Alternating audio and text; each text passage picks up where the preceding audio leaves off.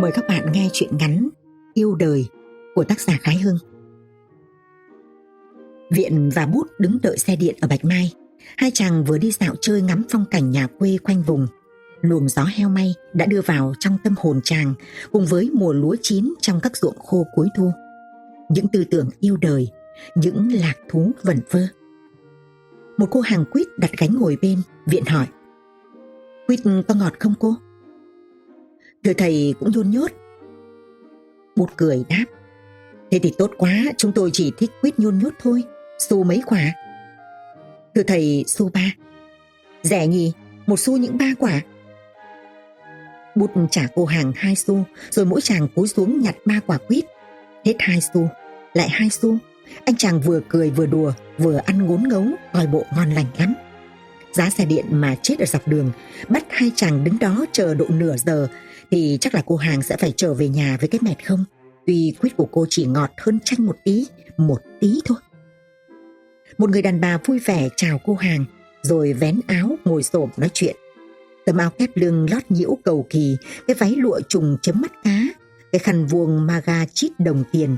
Hai chàng đoán bà ta là một bà bá, bà tránh gì đó ở xứ quê. Một lát, bỗng bà ta hỏi hai chàng. Thưa hai thầy có bạc lẻ không? Viện cười đáp. Có. Thầy làm ơn đổ cho tôi cái giấy bạc.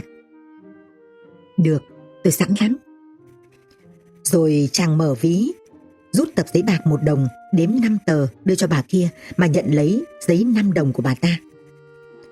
Ồ, ông có nhiều nhỉ, biết thế tôi đem đi mấy tờ nữa. Rồi bà ta vui sướng quay lại bảo cô hàng quýt. Rõ mày quá cô ạ, sao mình lại ngứa mồm hỏi liều mà thầy ấy sẵn tiền, không có thì biết làm ăn ra làm sao, còn mua bán được cái gì nữa, thật là sung sướng quá. Bà ta hí hởn như đứa trẻ được ai cho cái bánh, kể đi kể lại với cô hàng quýt mà cứ mấy câu kéo mãi. Rõ may mắn quá, rõ sung sướng quá, sao mình lại ngứa mồm hỏi liều như thế? Hai chàng thích chí cười ngất. Viện bà bút, người nhà quê họ dễ sung sướng lắm nhỉ, đổi được cái giấy bạc mà làm như người trúng số ấy. Bút lên giọng triết lý nói tiếp. Phải, những linh hồn chất phát vẫn dễ sung sướng. Họ ít ham muốn, thời khi được một cái mừng còn con, họ cũng hí ha hí hởn. Kìa, anh coi, bà ta lại đương cười cười nói nói, kể cho cô Hằng Quyết nghe sự may mắn hiếm có của bà ta đấy. Viện hỏi đùa bà kia. Này bà Tránh, nhà bà còn nhiều giấy bạc không? Bà ta cười đáp lại.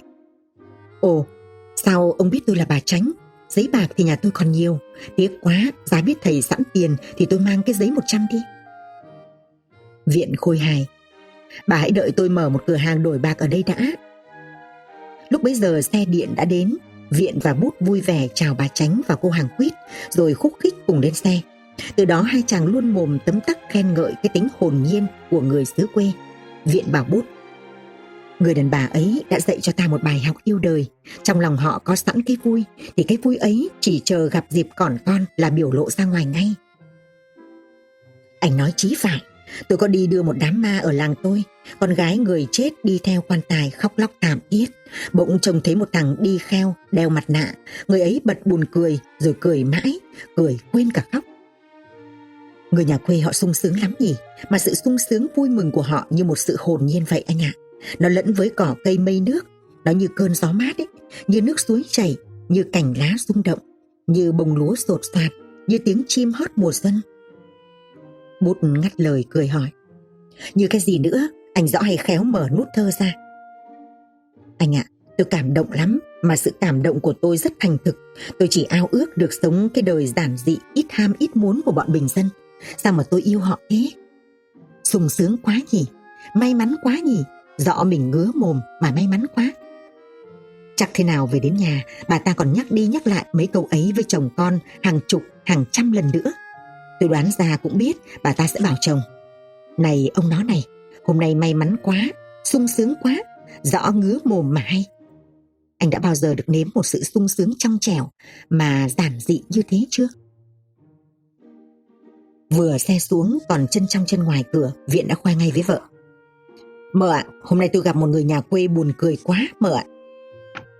Vợ thấy chồng vui vẻ khác ngày thường, lấy làm lạ, liền hỏi. Cái gì mà buồn cười thế cậu? Viện đem câu chuyện chờ xe điện ra kể lại cho vợ nghe.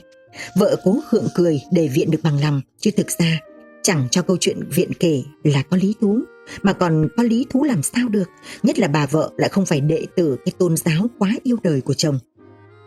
Ý chừng Viện cũng hiểu thế nên định trêu tức vợ, lạnh lùng, chàng nói một mình. Tờ giấy bạc 5 đồng ấy ta sẽ giữ làm kỷ niệm một sự sung sướng hồn nhiên. Khi nào ta buồn bực chán nản vì điều gì ta lại dở nó ra thì ngắm nó ta sẽ nhớ đến người đàn bà nhà quê vui vẻ yêu đời vậy. Rồi như muốn dạy vợ một bài học, Viện mở ví lấy tờ giấy bạc đưa cho xem mà bảo rằng Đây, tờ giấy bạc của người đàn bà sung sướng đây.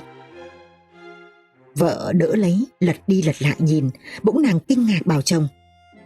Thôi, cậu mắc lừa rồi, giấy bạc giả. Viện không tin, cầm tờ giấy bạc xem lại thì sự giả mạo vụng về trông thấy rành rành, chỉ thoáng qua cũng nhận được. Chàng tức tối lầm bầm. Sao lại có sự lạ thế? Vợ chế diễu Cậu đã học được một bài học khôn thì cũng chả nên tiếc. Viện cười, vui vẻ bảo vợ.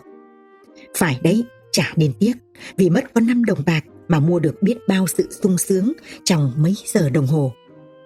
Các bạn vừa nghe chuyện ngắn Yêu đời của tác giả Khái Hưng.